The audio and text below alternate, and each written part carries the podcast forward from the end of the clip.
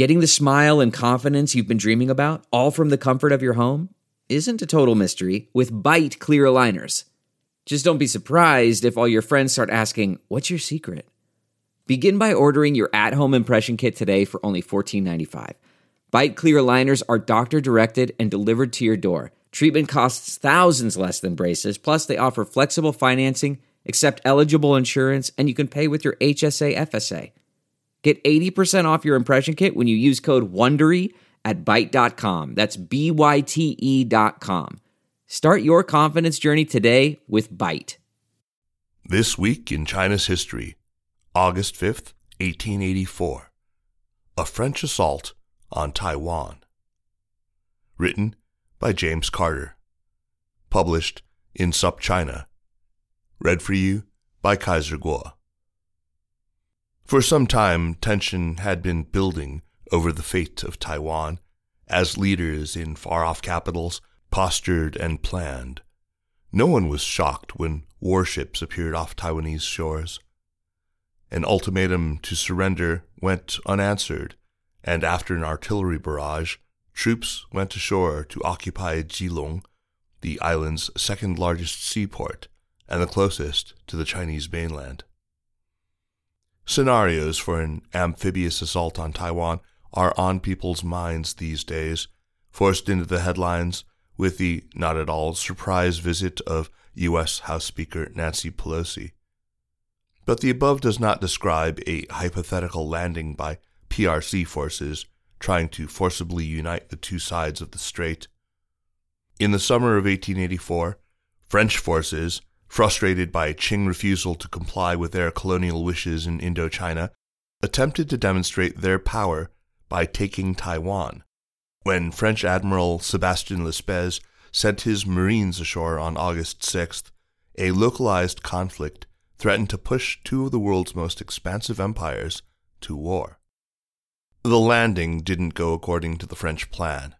Qing forces held Keelung, at least for the moment, Chinese optimism proved unfounded as well. The 1884 85 Sino French War had no clear winner and changed little about the balance of power in East Asia, though thousands died and governments fell making the effort. As with today, the clash was rooted in dueling imperial ambitions and competing claims about national interest, sovereignty, and respect. The 19th century is often viewed through the lens of European colonial expansion, and to be sure, the new imperialism was a defining feature of the era. But Europe was not acting in a vacuum.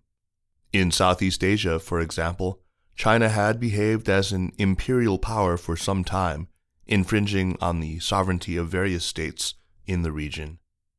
Tensions of this sort led to the 1740 Batavia Massacre. One such state was Vietnam. Vietnamese armies had evicted the Chinese from Indochina in the 1420s, but since that time, emperors of both the Ming and Qing dynasties had demanded that Vietnam offer tribute to Beijing, or Nanjing, with varying degrees of success. This brought Chinese policy into conflict with France, which focused its imperial ambitions on the Indo-Chinese peninsula. A steady, violent expansion of the French presence there resulted in formal colonies in the 1860s, technically three protectorates, Annam, Tonkin, and Cambodia, and the colony of Cochin China in southern Vietnam.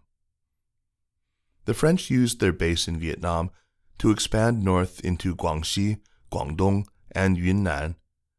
A treaty signed in 1874 to address the conflict was a mixed success. France interpreted it as confirming its control over Vietnam, while the Qing refused to implement the treaty. Tensions persisted for a decade escalating into a short war that came to an end in the spring of 1884 with the Tianjin Accord. But this treaty didn't solve things either.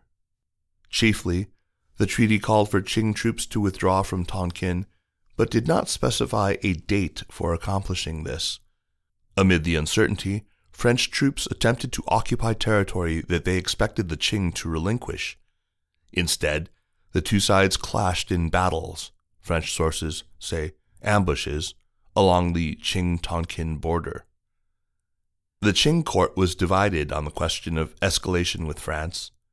Commanders in favor of a full scale war chose not to inform Chinese troops in Vietnam to withdraw, hoping to provoke an aggressive French response and, in their calculation, reignite the conflict. Taking the bait, many French officials favored wide coastal actions that would demonstrate French military superiority. The centerpiece of this plan was an attack on the Fuzhou arsenal and shipyards, one of China's most important and modern military installations, and the Qing fleet anchored there.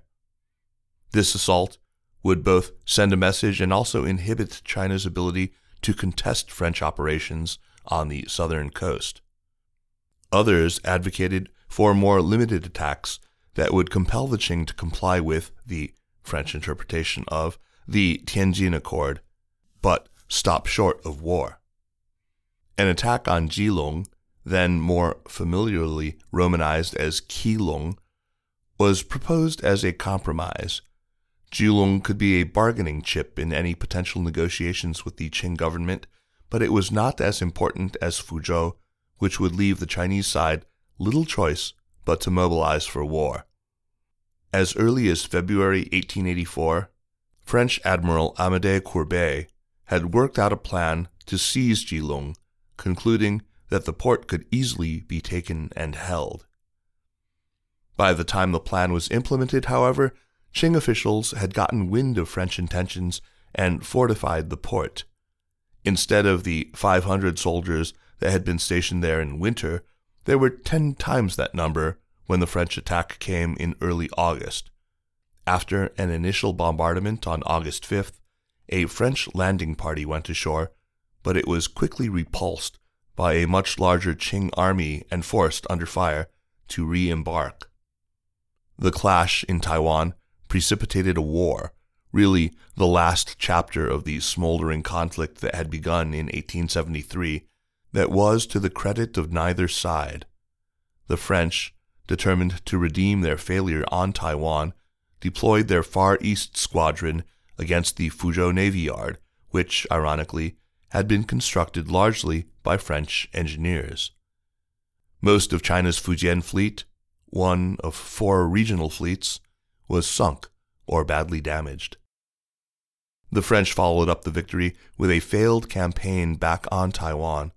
Although Keelung was finally occupied in early October, the French were unable to proceed beyond this one town. Qing forces defeated the French near the town of Tamsui in late October, leading to a stalemate. The impact of the fighting was keenly felt in the two empires' capitals. In Beijing, the influence of the pro war party grew, even though enthusiasm to fight the French had dampened following the destruction of the Fuzhou shipyards. In France, where the war was never popular, but an easy victory was expected, the difficulties in Taiwan undermined the government. Jules Ferry would remain as prime minister for only a few more months. In April 1885, he was forced to resign and his successor, Henri Brisson, quickly negotiated an end to the war. Both sides came away unsatisfied. France failed to inflict the defeat its leaders had planned and still trailed Britain by a wide margin in terms of its colonial ambitions in China. For the Qing, the war had weakened its overall standing relative to the French. The war's resolution recognized French power in Vietnam, positioning an imperial power on China's southern border. Perhaps most damaging, the stalemate failed to unify Qing policy in a way that might have prevented the catastrophes of war with Japan a decade later. All historical analogies are imperfect, and this one may be particularly flawed. Today's PRC is not the Qing dynasty of the 19th century, struggling to modernize under constant pressure from European empires. The United States is the world's largest military and economic power, no parallel to France under the Third Republic, and Taiwan today is an economic power and an important strategic player, far from the isolated backwater of the 19th century.